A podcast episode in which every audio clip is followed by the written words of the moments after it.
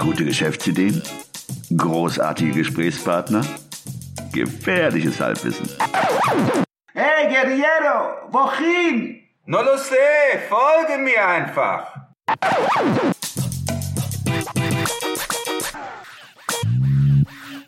Hallo und willkommen zu einer neuen Episode des 9 to 5 Podcasts äh, aus Köln, aus dem Küchenstudio hier im belgischen Viertel Nähe Brüsseler Platz.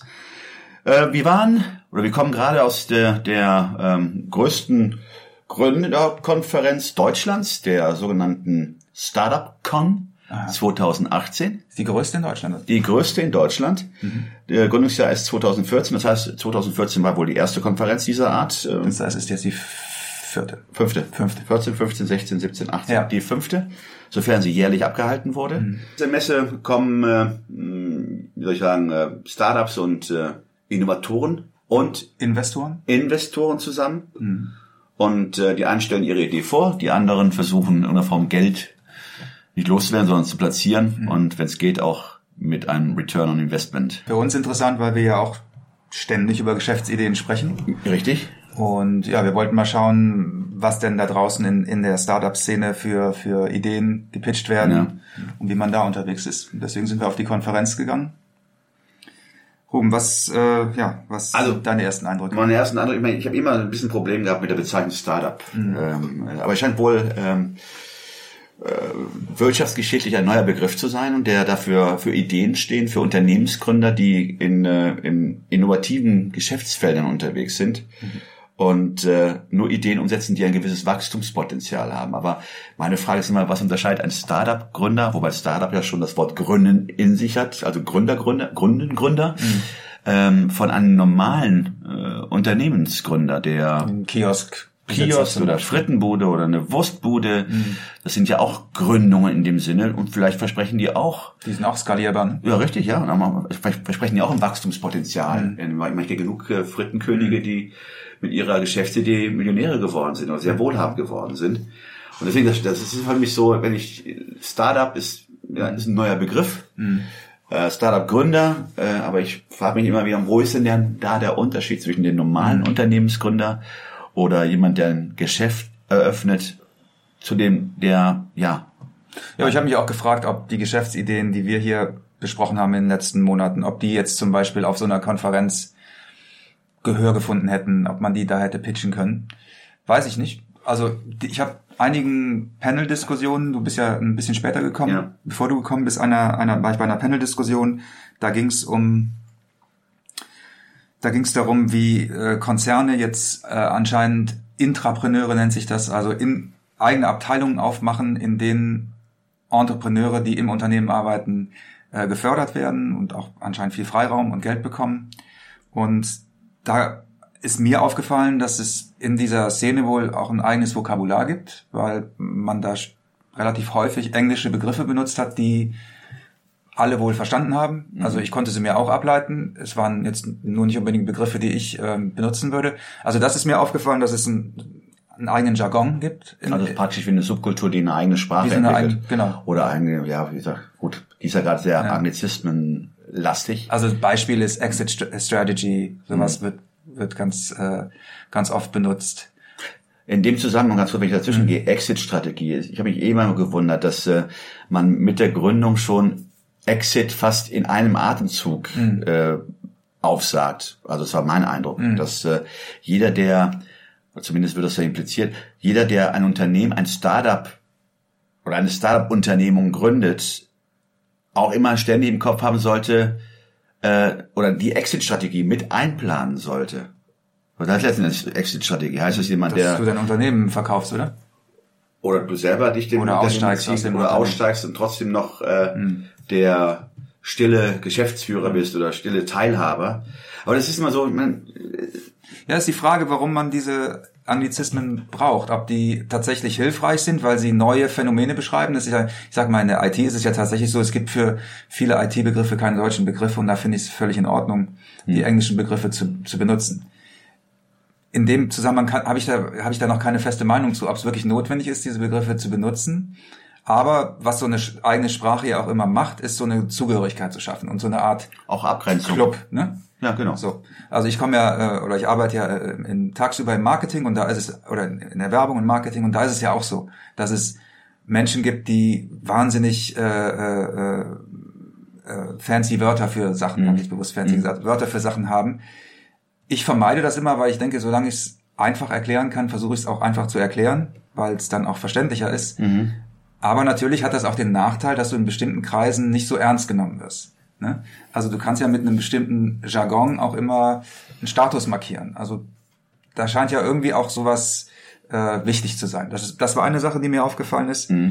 Die andere Sache, die mir aufgefallen ist, die ich sehr positiv fand, ist, dass man anscheinend erkannt hat, dass Konventionen in Frage stellen oder Querdenken äh, oder wie es da genannt wurde, Thinking outside of the box, dass das zu einer wirklich wichtigen, akzeptierten und ähm, förderungswürdigen Eigenschaft äh, geworden ist, in, auch in der Konzernwelt.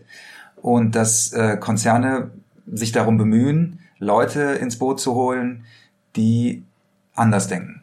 Ja. So, das finde ich eine aus meiner Sicht positive Entwicklung, wobei ich mich natürlich auch gefragt habe, ob jemand, der tatsächlich anders denkt, unbedingt Lust hätte, jetzt bei einem Konzern anzuheuern, ob der nicht eher Lust hätte, sein eigenes Ding zu machen. Gut, kann ja jeder machen, wie er möchte, aber das war meine Überlegung. Ähm, Darf ich ganz kurz dazwischen gehen, weil du hast ja einfach die Frage gestellt, inwiefern äh, würden die Geschäftsideen, die wir jetzt äh, vorgestellt haben in unserem Podcast, zu einem Startup-Unternehmen passen. Äh, ich denke, es gibt einige Ideen, die wir vorgestellt haben, die wir auch zum Teil im, in, in, in der Messe, nee, ich nenne sie nicht Messehalle, in, in der Lanxess Arena gesehen haben, in der Markthalle, nenne ich sie. Ja. Wie war der Begriff? Nicht Markthalle, sondern äh, ähm, ja, da wo diese Ausstellungs... ja, ja, die hatten einen speziellen Namen. Habe ich ja vergessen. Okay. Äh, Irgendwas Englisches auf jeden Fall. Ähm, da Marketplace, glaube ich, hieß das. äh, ja, oder Sky. Äh, egal. Äh, Also irgendwie so ein fancy Name für, für ein Forum. Ja. Und äh, einige Ideen habe ich da schon erkannt, also die dann umgesetzt werden. Was ist es denn? Die Idee als solche, die wir geliefert haben, oder die, ne, ich denke daran an, an, an, an dieses äh, Thema- Hausmannskost, ne? Hausmannskost. Ähm, da haben wir ja auch einen, der das auf eine Plattform gehoben hat, weil darum geht es ja letzten Endes. Nicht, also es geht ja nicht, äh, es selber zu produzieren, sondern nur die Marktform oder die Plattform anzubieten. Also Die Software im Grunde die genommen. Software, oder wir haben es, wir haben es des Öfteren gehört, du musst halt einen Techie haben, der es so umsetzen kann, der praktisch eine Plattform entwickelt, wo die Idee, die du hast, ne, könnte ja eine analoge Idee sein, einfach nur digitalisierst. Du auch nicht der Produzent der Dienstleistung bist, sondern nur die Plattform anbietest und letzten Endes die Teilnehmer an dieser Plattform dafür sorgen, dass diese Dienstleistung überhaupt zustande kommt.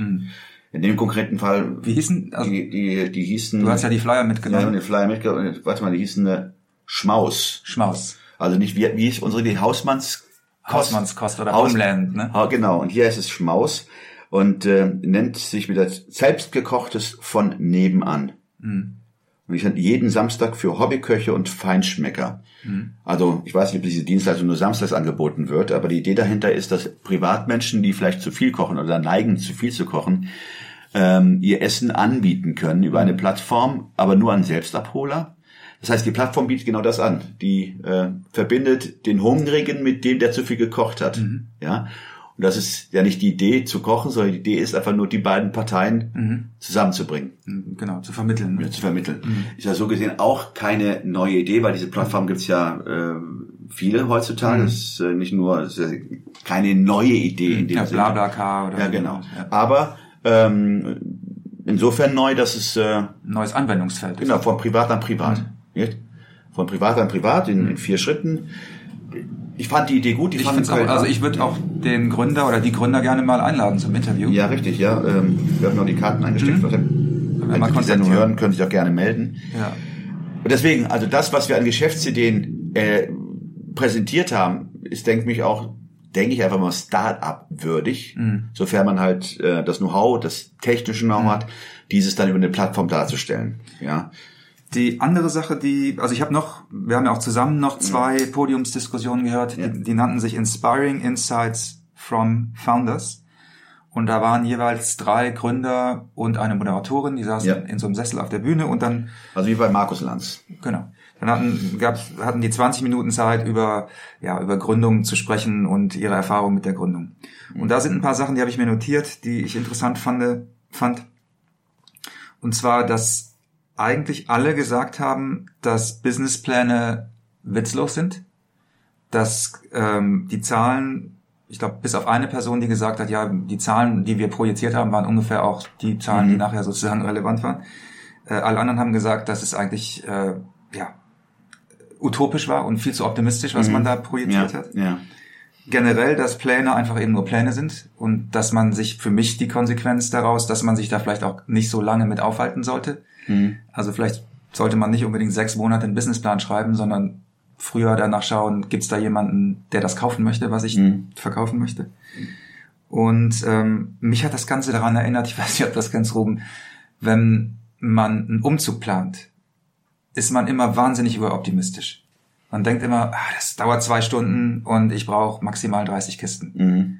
Und ich frage immer, wenn Leute umziehen, frage ich immer, was glaubst du, wie lange es dauert und wie viele Kisten du brauchst? Weil das ist so so ein bisschen für mich so ein Privatvergnügen, weil mir geht das selber auch so, man sich da immer verkalkuliert. Mhm. Ja, aus zwei Stunden werden immer mindestens fünf Stunden, mindestens, und aus 30 Kisten werden immer mindestens 50 Kisten. Und vielleicht ist das so, ein, so, eine, so eine ähnliche Sache, dass man da einfach überoptimistisch ist, weil man es auch gerne so haben möchte, wie man sich das vorstellt. Muss ich dran denken, als ich von diesen Businessplänen hörte, weil ich glaube, dass man bei Businessplänen wahrscheinlich eine ähnliche Tendenz hat, die Sachen für sich selber schön zu schreiben. Ist ja auch klar, man kann man, man kann es ja, Ja, man ja. kann sich ja die Welt backen, so wie man sie haben möchte. Warum Ja. sollte man sich eine hässliche Welt backen? Ja. Dann backt man sich natürlich schöne Kennzahlen. Aber ob das für eine für eine Gründung wirklich hilfreich ist, äh, möchte ich bezweifeln. Sag es mal so, das, was ich rausgehört habe, man muss immer überrascht sein, man muss mit allem rechnen. Äh, Du sagtest gerade, Businesspläne sind ja immer so gut, bis dann der erste Kunde äh, bei dir kauft. Und dann sehr oft muss man dann feststellen, dass die Businesspläne nicht mehr die Realität wiedergeben, ähm, wie man sie dargestellt hat, wie du schon sagtest, schön geredet hat oder sich schön geträumt hat.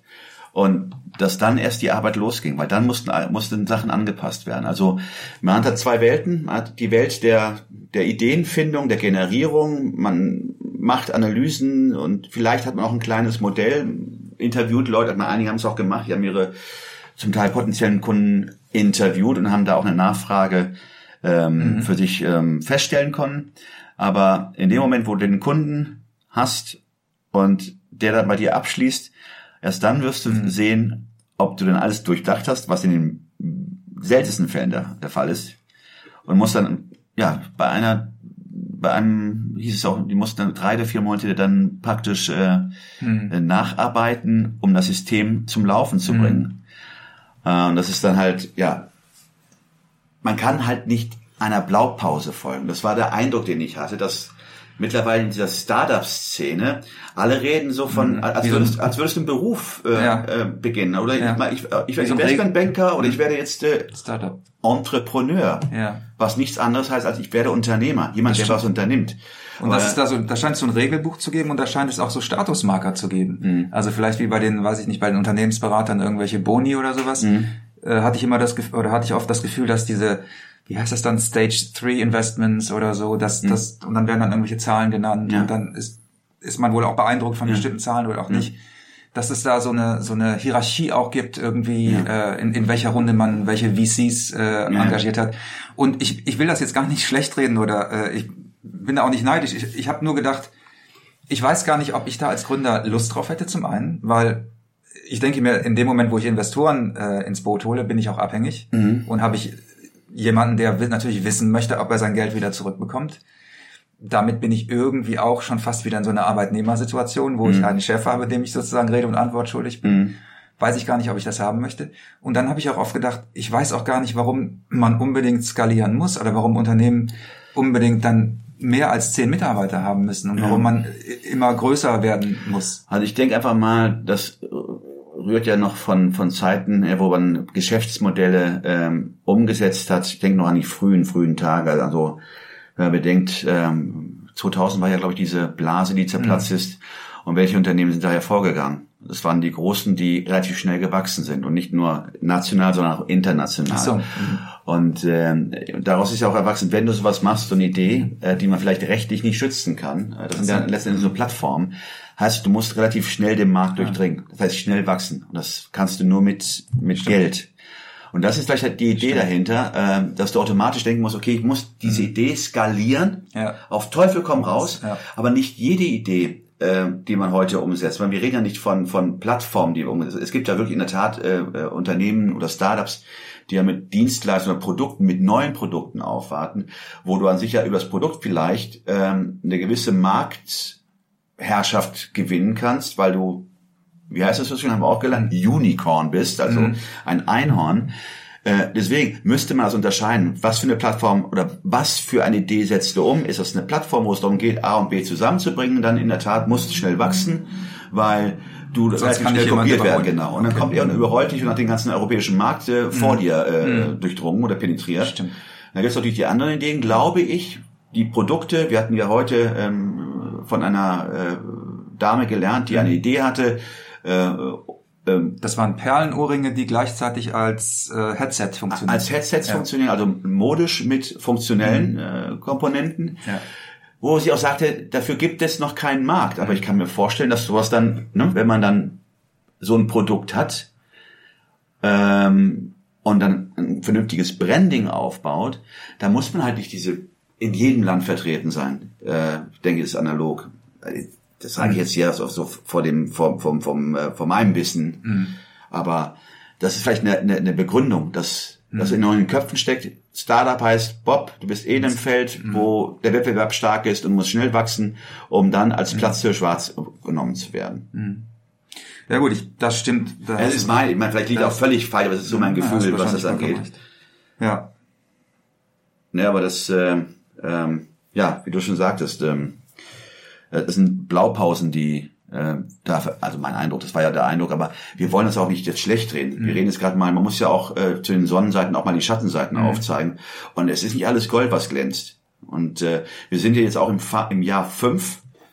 Ja, interess ja, genau. ja. Ja. interessant ist ja immer das, und das ist ja das, wo wir auch kurz drüber gesprochen haben, das ist jetzt so ein bisschen Mainstream geworden.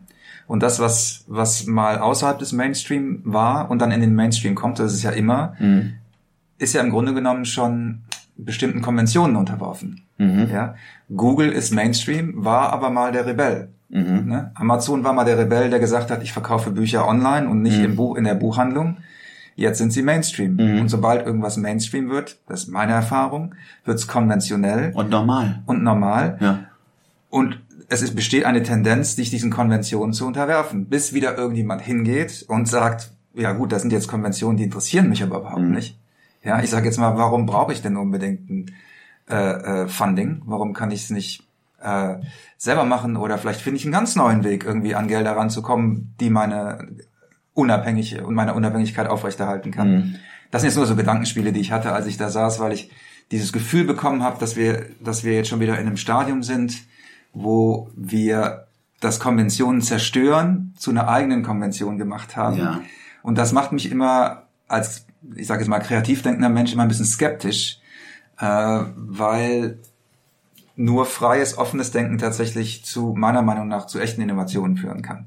Ja, und das ist ja, ich meine, äh, ich glaube, das ist jetzt auch, wir sind in einem Zustand, wo äh, das System sich eigene Regeln aufgebaut hat, die jetzt befolgt werden.